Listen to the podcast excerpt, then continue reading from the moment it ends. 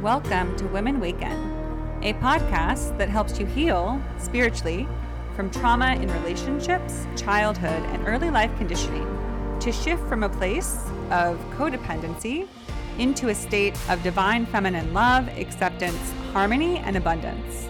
On Women Waken, we begin the journey to waken from the illusion of needing to prove our worth into the divine experience of knowing our worth. I'm your host, Whitney Walker.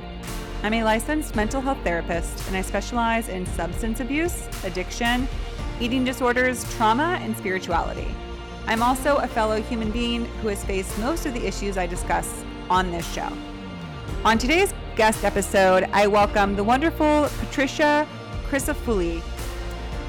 Patricia is an author and she is a creative writer. So today we have the brilliant experience of exploring the creative spirit, the creative process, the beautiful birthing of a sacred, intuitive idea, concept, exciting thing that we feel deep within us that wants to come through us. Any act of channeling is a creation. Any creative act, whether it be art or writing or performance or any sort of creation, is a sacred act and is a gift from you to the world and is meant to be inspired and meant to be produced uniquely through each of us in its own way. So we really need to encourage that. And Patricia gives us that idea and offers some suggestions on how to really cultivate that practice of creative writing. So take a listen and enjoy. Hi, Patricia. Welcome to the Women Awaken podcast. Thank you so much for having me. I'm excited for our conversation. I'm excited as well, Patricia. Patricia, you are an author and you are a creative writer. And you are the yes. first creative writer I've had on this show. And we had a fun little intro call where you weren't quite sure if this was the right space for you. Yet I was so excited because not having a creative writer, I haven't had a lot of guests who were able to speak about bringing forth their creative gifts. Of course, everything is a creative gift, whether it's more about your healing or about, you know, any sort of spiritual modality or offering. Yet, when people share creative stories, when they make movies, when they write songs, anything artistic, when they paint, that's all a artistic creative gift. It's all something within us that's wanting to come out and be birthed into the world.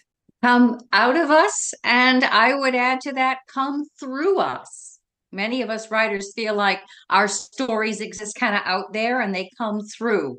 So all those prepositions work with us, in us, around us, through us.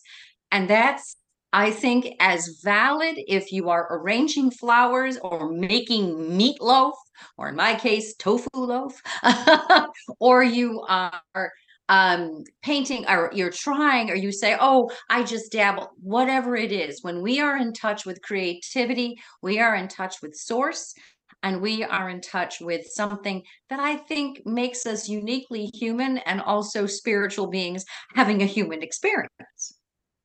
Yes. Absolutely. And so, Patricia, why don't you share with us about your journey to becoming a creative author, what that means for you, how you kind of tapped into and allowed for your gifts? Because I'm wondering if there was ever a time where you questioned it, if you doubted it, if you weren't sure what it was kind of stirring in there. So, I'd love to hear that from uh, you. Absolutely. Absolutely. So, um, I started writing from a very young age. I mean, I remember being seven and picking up a pencil and wanting to write down all these little stories that you know percolated in my head. Um, and after writing four sentences and thinking that was going to be my epic tale and discovering hmm maybe there's something more to this. Uh, but but stories always pulled me. I i was a, an avid reader I loved listening to stories my mother or my aunts would tell. I stories transported me, um, both capturing my imagination, but also I realize now, not a word I would have had as a young child, but they really pulled at my empathy. Like I could feel, I could be in the place of the character or the person in the story, whether it was in a book or was a tale being told. I could feel those feelings. And I think when I look back on those times, I recognize that that was a gift. The feeling, the idea of the story was the gift before the technical you know craft of well how do you do flashback versus you know um you know summary and how you handle multiple points of view. That's technical craft. The idea that story can come alive in our imaginations and other people need to hear these that was an awakening that happened early on. And I had a fight to stay true to it.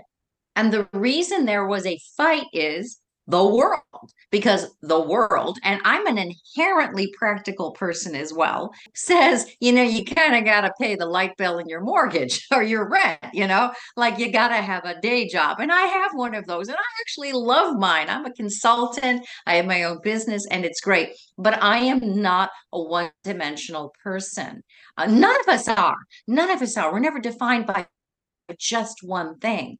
And so I had to make sure I made the time and kept the energy. And I mean that literally, not just stamina, but creative energy to make sure I was staying true to my storytelling. Let's call it storytelling for now. You know, I've written a lot of different things. Most recently, I've become a mystery novelist with my second novel out, The Secrets of Stillwater's Chasm. And this idea of of whether you call it channeling or you're allowing it to flow it means we have to take the time for it. So my biggest i would say impediment was me was giving myself permission because i needed to have other responsibilities and we all have them that weighed in on me and fought for my attention. And i had to make it okay for me to say yes to creativity and to honor that as as important as any other endeavor in my life. Absolutely, because it's your expressive endeavor. It's allowing for that time for joy and whatever you might call that as you said impetus that wants to come through you that we don't often give enough credit to or enough time to, right? We're so busy, as you said, trying to pay our bills and do what we're supposed to do that when we have what we could call intuition and intuitive nudge and intuitive urge and intuitive yearning to create and produce something we might say that's silly. I don't have time for that. I don't have time for this this thing that i might love and be so passionate about and could spend all my time doing it. But what is it practical? That's what we might ask ourselves. I think especially those who have dreams of writing specifically Absolutely. And I think, you know, whether it's that inner critic or our unconscious, there's part of ourselves that doesn't want to has to take this step. Because when you do, you take a risk. You take a risk that somebody's going to go, mm, maybe not so much, or nice idea, but you didn't execute. And trust me, to write is to be rejected. it's it's part of a writer's path you know, as you pursue publication. And so there's part of us that wants to protect us from that risk that goes, no, no, no, no, don't do that. Don't do that. Stop. Don't do that. But there's a bigger risk in not giving those thoughts ex- um, expression. Think about being expressed. We send it out. We right. It's about going out into the world. And now that might be showing three friends. It might be on a personal blog. It might be submission to a publication.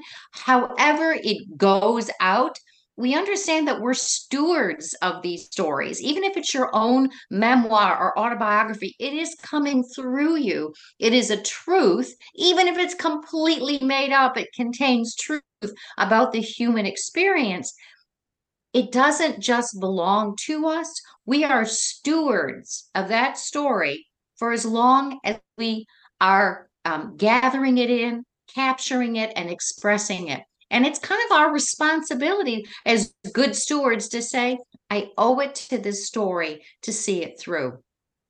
That kind of thinking freed me to own my creativity, to make it prime time, regardless of, you know, how the balance sheet looked on it, because the payment is in the fact that someone says, I was so entertained, or it really made me think, or I saw myself in this, and or whoa, that one line really got me. Then we know that there we are building connection in stories that is priceless. Absolutely. And that's such an important message to put out there because I think we are a culture that's steeped in insecurity and self doubt. We question whether we are worthy and whether we have enough value to put ourselves out there. And that's a big focus of my show. The concept of Women Waken is really this idea that women have spent so long feeling that we don't have a place in this world, that we don't really matter, that we're not as capable or as important or intelligent or whatever, whatever it is. And so we hold back and we have this tendency to think less of ourselves rather than the most of ourselves. That who are we not to have a voice, right? Who are we not? Just as you said, because, and I think that's something that can really, that really helps us when we're at that, that point, that juncture where we say, I have this thing and I really want to take a chance, whether it's a music career or a writing career or doing a podcast because I faced that too. And I said, Who am I to have a podcast? Everybody has a podcast. I don't need to put my voice out there. Yet somebody told me once, they're like, Well, there might be a lot of podcasts out there, but there's not your podcast, not until you do it. And I thought, Okay, that's uh, all right. I'll I'll give it a shot then because what do I have to lose? Nobody listens. All right then. At least I tried. And and you do start to get this sense as I'm starting to feel now as my sweet little podcast is taking on a life of its own. It's growing. It's growing. It's its own little beautiful plant. And we are stewards. And and that helps us also release any ego attached with it, right? It's not whether we're good enough or not. It's not whether we're smart enough or interesting enough. It's about we're channeling something that's meant to come through. And it's going to land on certain people's ears that really need to hear it. And that's what matters. That's- Absolutely. And and the venue or the form almost doesn't matter. It's the creative energy that it carries. You know, we think about, and what are we doing now? We're telling stories. You know, so much of creativity is story. You know, I was, you know, whether you listen to a, a wonderful, you know, I'm a big Mary Chapin Carpenter fan, you know, she, some of her older work, you know, this amazing music, and she was us she's us being a storyteller in it if we look at you know sacred writing it's a story of a of how you know we came from x uh, consciousness to why consciousness if we look at any um, any tradition these are the stories that help us figure out who are we where do we come from what does it mean to belong do we belong if we're on the outside what does that mean what are we fighting? Like all these big questions. And I would even say, even in a mystery story, which is my genre, all those questions exist because they're universal truths and we're constantly becoming. And we express that in story, whatever form that might be podcast, song, painting, novel. It's all about my segment of a journey that we're going to walk together for a little while or a longer while, and we learn from each other what it means to be human. Yes. Yes. And you can find that story of that journey everywhere, just as you're saying, in any sort of outlet, any sort of avenue, they can, it can all be found. And it's interesting, Patricia, because I, um, you know, like I said, I've never had a creative writer on the show and I haven't really thought about it.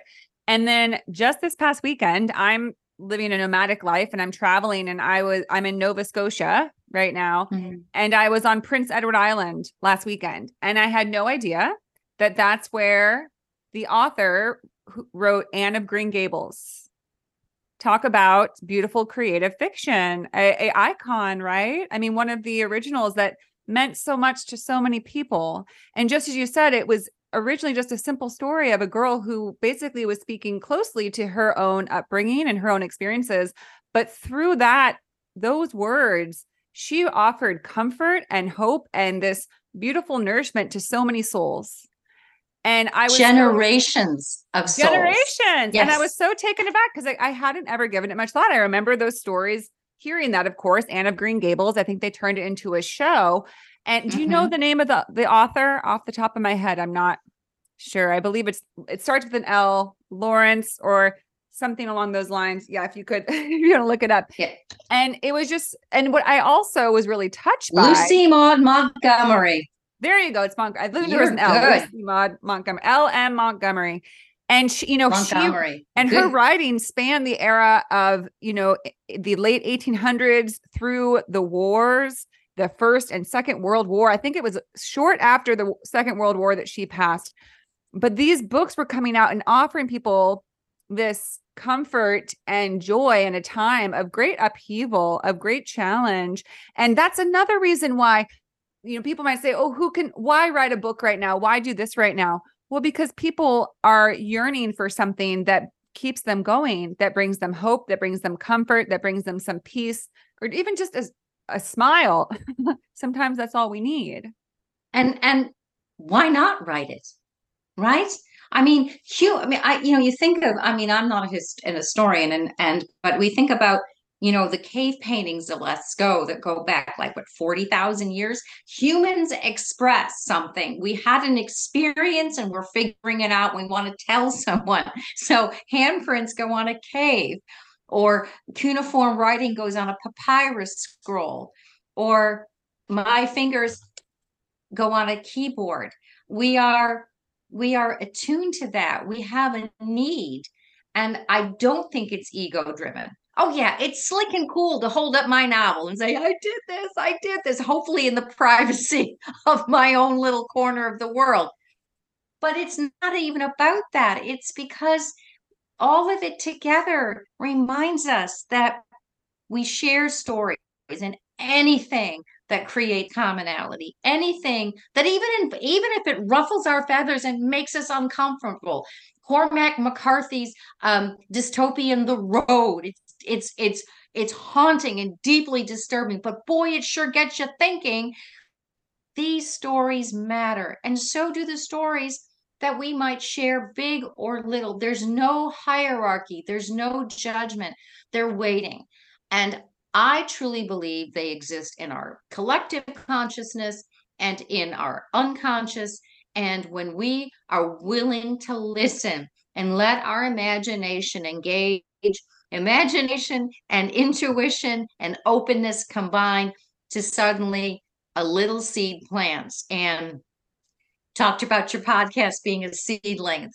Same thing happens with the story, and the story, you know, settles in and it's not going to go when my characters haven't been visited you know uh, uh, recently you know they kind of they kind of nudge me and i start to dream about them they exist somewhat apart from me Right. Well, they're in the ethereal space, whatever you want to call it, the ethers. As we were kind of joking about, we were trying to get on to the same Zoom and we were in different ether zones on separate spaces. But that's where these stories live. They exist in the the ethers they're they're waiting to be pulled forth and i've actually heard i don't know if you've ever heard this patricia but i remember talking to somebody so i've heard this concept before that any creative thing anything that's brought into physical existence already exists and it's just kind of out I there waiting that. for somebody to grab it and i've even heard that people have almost written the same exact book at separate times and somebody published it first and the other person said hey that was my book and they said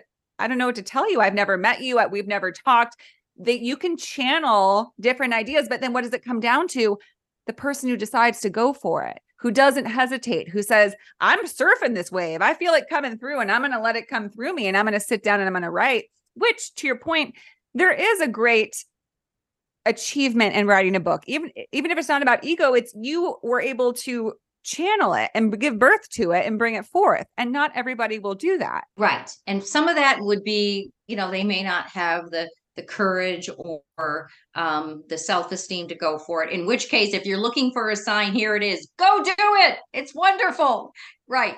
Or it might be that somebody says, well, you know, I thought I wanted to do this, but I'm actually more interested in, in poetry. Like sometimes we start down one creative path and it curves for us, but it's the openness and the permission. You know, I can't tell you um, just, you know, in, in decades of doing this, how important it is to claim this for yourself uh, that that you know yes you're you know we all have loved ones around us who are like yeah you we believe in you. But it's about that self belief and it's about talking about that to ourselves. You know i i do this thing as a writer. And i'm also a runner which is great. It gets me in that kind of like altered space.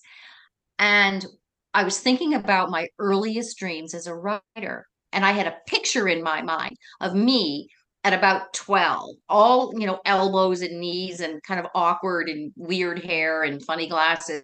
And i could see myself so clearly in this funny little one piece romper i i had as a 12 year old green and white stripes going up and down. Okay it was the 70s it was not a good look for anyone. All right. But i remember this this so it's like a photograph in my head but i remember the scene of sitting there and dreaming about my future life. And i wanted to write and i wanted to be you know oh however you know the the the, the clouds that were being uh, uh, uh, uh, wool gathered you know around this story. But what was so important was that 12 year old believed enough to make it possible for me. So when i was having this memory, it felt like a little bit of mental time travel. And I pictured myself standing in front of her saying, Thank you, 12 year old me, because you believed enough that it took me long enough to get here, but I got here. And I am a best selling author and I am an award winning uh, fiction writer. And I do have two novels out because of that brave 12 year old who could spend time on a summer day daydreaming about what future life could look like. And we all have that in us. It's a wonderful exercise to kind of go back. What did your 12 year old self want you to do? And how far or close are you to that dream? Or where do you see little tiny intersections? Maybe you didn't become the ballerina, right? But maybe you love, you know, certain kinds of movement or like where are those themes that honor that 12 year old. And if there are some unseen, unrealized dreams, maybe it's time to go see how you can make your 12 year old self happy. Because we exist, all those selves exist in us and around us. My 12 year old's still pulling for me.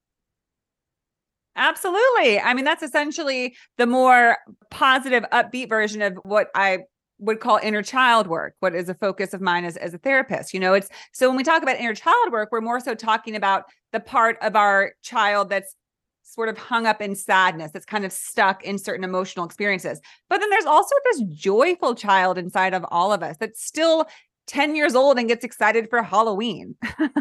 There's still right. that part of us that wants to go bake on a rainy day and just feel warm and cozy. But we dismiss that as we get older. And I think a lot of that is really is really shutting down our creative spark because we're not allowing ourselves to do what we're most excited about. Because again, it comes back to practicality. Well, that's not practical to take time out of my day to sit down and start writing a creative novel. That's crazy. But is it really that crazy? If it's something that you've always thought about and that brings you joy and is fun and you can carve out a little bit of time for it every day and give that to your inner child, allow yourself that joy, that's just a beautiful thing. Yes, because the inner child who mine was very wounded. She was lonely and bullied and did not have a great time being 12. But in this moment of safety within her own mind, I say her because it's me, um, was able to create this. So when I honor that 12 year old now, I mean, you would know better than I. I feel like I'm kind of putting my arms around her saying, I see you. Nobody saw you then. You were, you know, but I see you and I know what you did and I know how brave you were because I couldn't be me without you. If you didn't weren't brave enough on that summer day to claim this, I didn't have any role models who were writers. Nobody else I knew was doing this. and you do feel a little crazy when you want to grow up and be a writer. but that's that's part of the journey as well. And I think it, the healing goes all the way through time. Completely.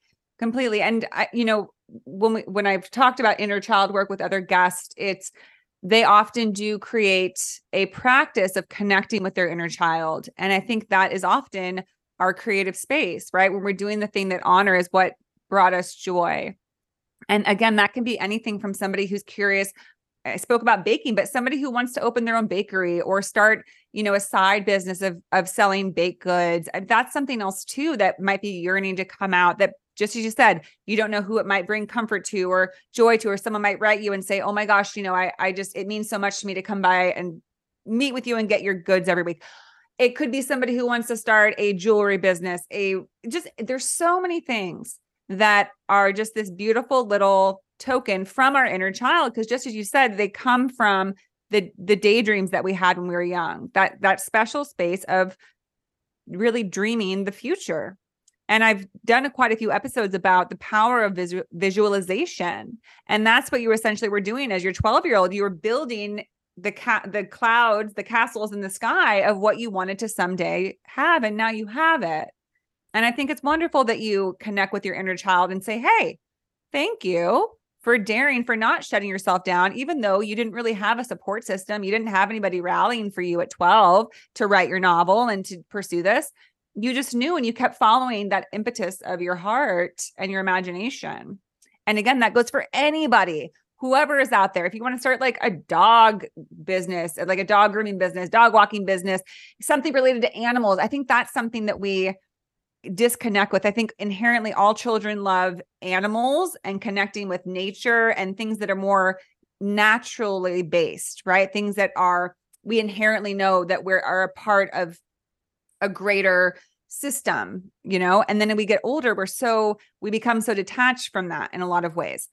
So a lot of us want to go back to that. I have a client who recently quit her corporate job and started gar- becoming a gardener. And that's all she wants to do. And she wants to pursue that career. So when we do that, we are truly honoring that dreaming child who is thinking up these things that we might have abandoned, those dreams, and then we come back to them. And the dream will wait for us. It will wait for us because it's part of us. It's it's in our it's it's ingrained in us. And it will find, I think it, it'll keep put not pushing at us like the little kid that tugs on your sleeve is it time to go? Can we go now? Can we go? Like when you're excited about going on vacation or going to the beach can we go now? Can we go now? Well you know i think that there is that dream in us that says can we do it today? Can we start now? Is it time? Yes. Even if it's just a little while pick up the pen the pencil the paper sketch it out. What might a perfect day look like? You don't have to tell anybody if you're not ready. Just tell yourself, well, what would that be? What would it be like to just explore having a life with a little more of this creative desire fulfilled and expressed? Patricia, another important important aspect that you speak to is when we do decide to pursue these dreams, how did you stay connected to this more inspired, create sort of the idea of like just doing it for the sake of it, not for any particular outcome, right? Not being too attached to, to the results. When we do creative work, we it really is important to be more in that zone, right? Of I just want to spend 2 hours a day painting in my studio because I love it. And whether or not it sells or I can open a gallery, I have to let go of that. But how once someone does decide, well, maybe I want to show it to people maybe I do want to try to actually publish this book. How do you handle rejection? Because as I spoke of, it's so hard and it hits on that part of us that feels has these deep held beliefs. Most of us have a few false core beliefs, right? I'm not lovable. I'm not good enough. I don't matter. I'm not worthy of success, of love, whatever it is. So sometimes we can be like a little hermit crabs that at the first sign of rejection, we go back in our cave in our shell and we never want to come out again. How do you navigate it? I laugh because um, you know, it's it's never easy. uh, and um, it's like being on this this crazy teeter totter of oh my gosh this is amazing oh my gosh this is junk and it's awful Every, this is my time i can feel it everything good happens to everybody else and not me and you know and sometimes that teeter totter goes crazy and first of all is to I think part of it is just to say, yeah, you know what? So here's the truth about weird, kind of crazy things about putting our stuff out there. It's gonna feel like that. So if you feel that teeter totter, you're not alone. You know, do a Google search of famous writers who got rejected a lot. Famous artists who were told, Are you nuts? Monet, Monet's beautiful water lilies. If you go into the Art Institute in Chicago, where I used to live, and you stand there in front of these huge canvases of this amazing impressionistic work. And guess what? At his during his his early part of his career, they went, hmm, yeah, not getting this. You know, people have had to face rejection to be um to to to create art.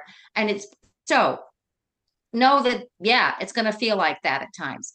But you can also take comfort that it doesn't define you. They're not talking about you. They're not talking about me. And this is a lot of self talk.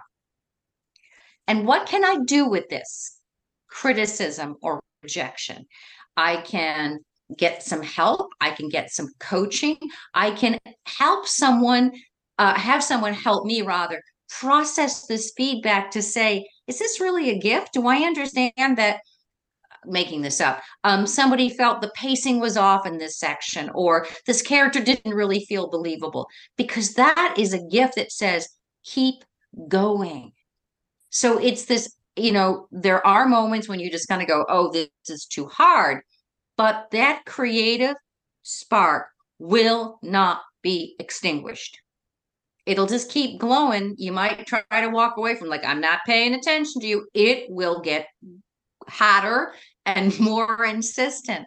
So it's to love yourself through the rejection, get the discerning, you know, feedback that will help because boy, that helped me a lot getting this feedback.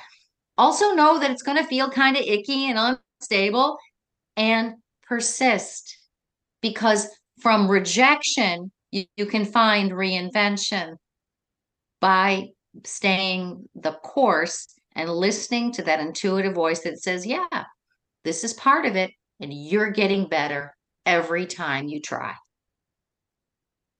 And it's right aligned with another point that you make, Patricia, which is that writing is an act of faith. So oh. it takes courage and it takes believing deeply in ourselves and the importance of our stories. And that sort of speaks to what we were talking about earlier, which is realizing that it's not just about whether we're good enough, it's about acknowledging that it's wanting to come through us for a reason. There's an importance there.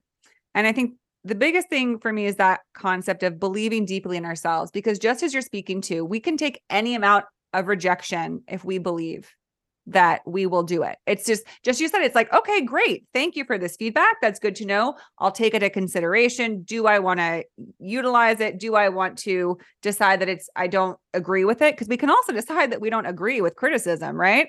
We can, because I mean, it really is a balancing act with being a creative because some people might give you feedback and you might say, I, don't feel that way. I think it's important to keep this character. I think it's important to keep this storyline and you might very well be right. And the other part of the whole thing is that we're not going to be for everybody. That goes with life in general, but also for our creative offerings to the world. Some people are going to be like, why are you bothering or wasting your time? This is terrible. Don't do it. Especially now with the age of the inter- internet, where you can get literally almost everyone's opinion. And some people are going to be saying terrible things. So that belief in yourself you can get through anything. If you feel that strongly that you believe in what you're doing, you believe in your success, that will get you there. Absolutely. And find that creative, supportive space, whether it's a mentor or a writing group or a creative group or something, because um, it's hard to go through alone. Um, that um, because there can be sometimes I have a friend, he's he's passed away, uh, my friend Andrew, who when I was expressing like all my frustration said, Don't worry, I'll believe for you. When you can't believe in yourself, I'll believe for you. And I remember when my, my novel first came out, my first novel came out, I said to my husband, Oh, do you believe this, Joe? It's here. And he goes, Of course it's here. I go, Well, what do you mean, of course? He goes, You couldn't see what the rest of us could see. You were so committed. We never had any doubt. I was like, Oh, so we have the support system. Uh, and if somebody isn't in that support system, then we do not include them in the circle. that has to um, i'm not saying that they all have to applaud everything we do they might giving us feedback but the people who support our journey that say yes you yes absolutely this is important to you so it's important to me and i'm going to be there and i'll listen and i'll help you discern and if i don't know the answer i'll i'll i'll say well where can you find out because it is we are becoming what we create is also creating us. Or as I, I like to say this, every time I rewrote my novel, I had to rewrite me.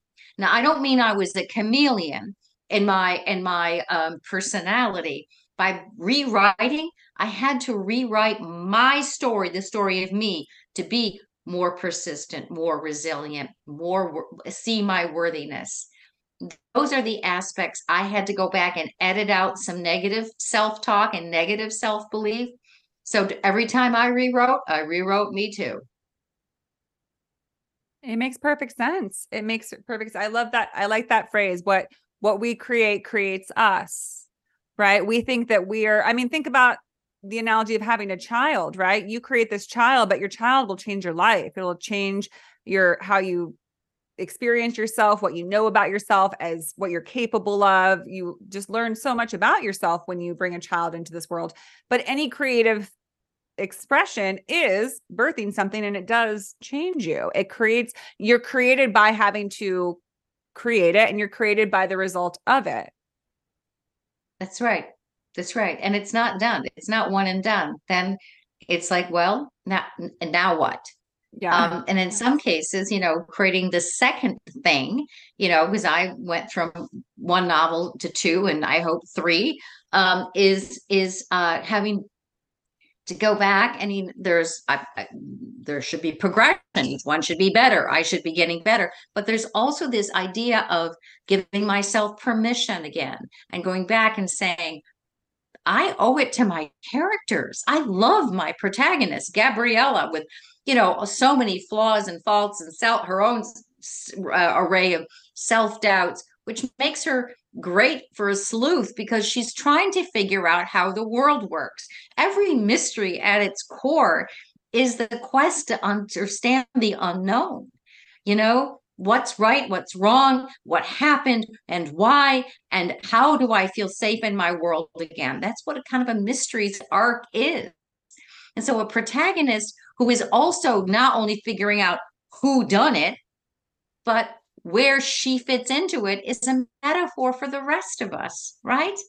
Who done it in my life and how was I changed and where do I find agency to create my own solutions that give me the satisfaction of a resolution for my next adventure and my one after that whether that's starting up another business or it's another you know anything new or anything we revisit.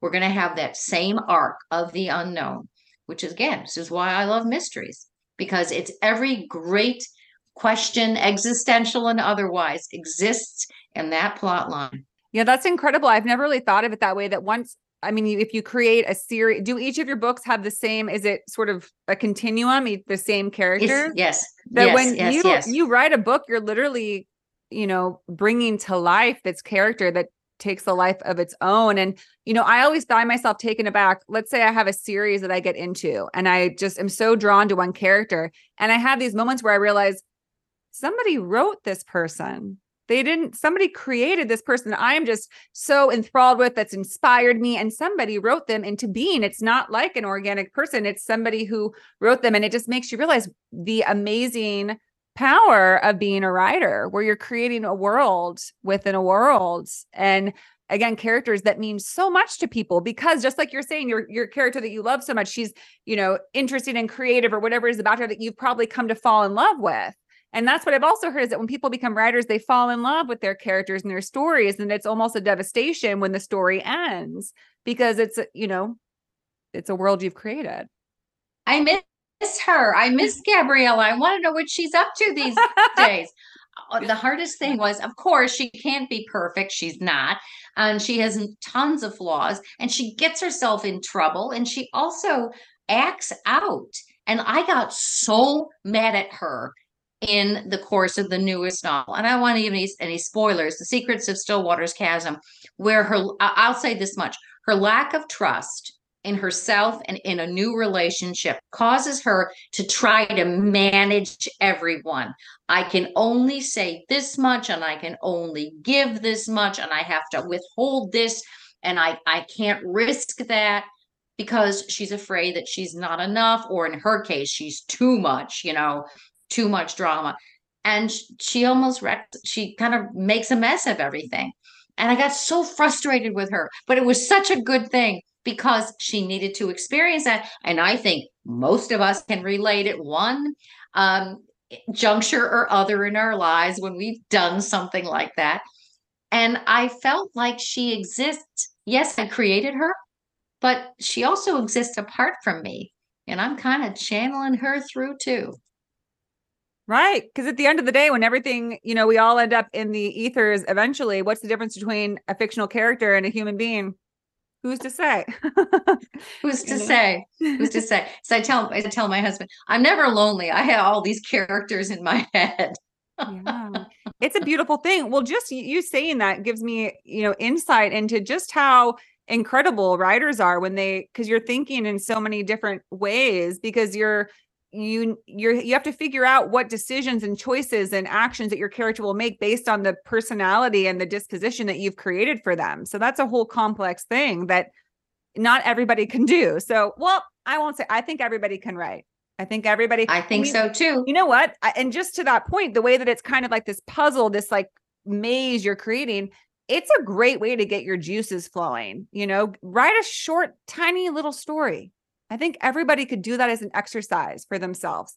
It's good for our brains to challenge ourselves, right? To keep our brains healthy, especially as we age. We want to do things that keep the create neuroplasticity, new pathways through our brains, new way of thinking, challenging ourselves. And when crosswords aren't cutting it, write a story is what I'm right. Thinking. So, two little stories you can write. Number one, pick up a photograph out off your you know if it's framed or if it's something that's in an envelope or the you know back of a book or it's in an album and and take look at this picture and write the story of what happened. This was you know my eighth birthday party and who was there?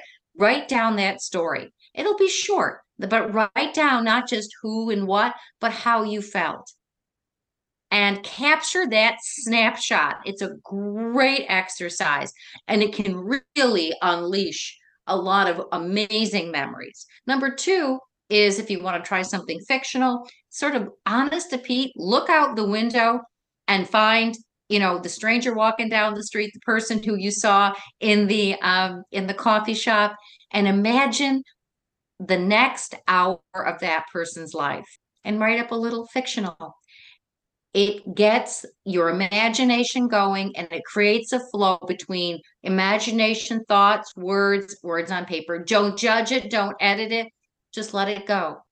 And get this, it's like a, it's really a muscle and get it flowing. Those are two fun exercises. Anybody can do them.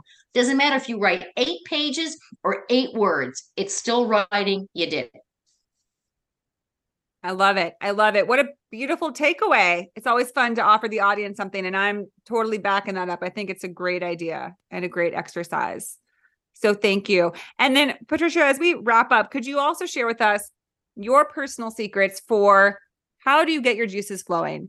Writing is challenging, just as we discussed. It's having to put these pieces together. It's doing, you know, the challenging work of figuring out the character arcs and the plot development what do you do to kind of get into the zone? And how do you personally write right? Like some people they designate an hour. They do it first thing in the morning. They do it at the end of the day. They have a certain writer's nook. What works for you? What has been your creative process your writing process? So my best time to write is early morning and it's early morning mostly on the weekends. So I start and I sit at the same desk. I do all my other work on. I I keep this time absolutely sacrosanct. I don't do anything else during that time. That's it. it it's as if you gave yourself the biggest assignment. And, you know, it doesn't have to be five hours. It can be one, it can be two. And then, then take a break. I get outside into the fresh air, take a run, take a walk, and my mind is still going. And I'll say, Oh, I forgot. This should be in there, or the next thing. Once I commit to it and I'm inhabiting this world, it's very easy to open that door in my mind and go back in. So I find the joy in the in the writing and in the rewrite is to remind myself that that's my happy place. So if I go back there on a regular basis, it's like entering that that room you love so much. It's the room in my mind where my stories exist. If I stay away from it too long, I will be very edgy and and dissatisfied with myself because I'm the one who kept me out of there. And get good sleep. Good fatigue is a killer on on creativity. Lack of sleep, and I'm not a good sleeper, so I really need to take care of my sleep. Perfect. Patricia, thank you so much for this. What a fun exploration this had been. I knew it was going to be great. And I really do think it can re- anyone can relate to this because again it's not just about writing it's anything that sort of just kind of tickles you the spot you that's like i would love to do try this out to actually try to explore this express this and we're kind of saying just do it and trust it and have faith in it especially if you really feel that strong desire as you did as you when you really believe that it can be something that is that the world is looking for, that the world is waiting for, even. That's right. Because if we're waiting for it, so are so are other people. And that's the most important thing. If there's a story that you're itching to tell, someone's itching to read it or hear it. Yeah. And trust that it's true. Thank you so much, Patricia. This has been a beautiful conversation. I appreciate you so much for being on the show. If people would like to find out more about you, if they would like to purchase your books, where can they find you? Best place is on my website, and I can also send you some links if that would be helpful. It is Faith, F A I T H, Hope, H O P E, and A N D, Fiction, F I C T I O N dot com. Don't let those words scare you. Faith, hope, and fiction are not any kind of preachy thing. It is faith in yourself, hope in the world, and fiction, which is where all our truths really lie, are in our stories. Faith, hope, and fiction.com. You'll find me, you'll find my writing, my books, and I'd love to hear from you. Thank you so much, Patricia. All of that will be in the show notes so people can find you. Appreciate you so much have fun in all your adventures. Can't wait to see the characters that come through or the, the continuation of them in the next story, the next book. Thank you so much. That wraps up our episode for today. Thank you so much for listening to Women Waken. If you enjoyed this episode, please share it with others and come back for more. If you'd like to connect with the Women Waken community, you can find us on Instagram at Women Waken. And if you follow Women Waken, you can get a free tarot card reading if you just send a DM. I hope you have a wonderful rest of your day, and don't forget to let your unique light shine into this world.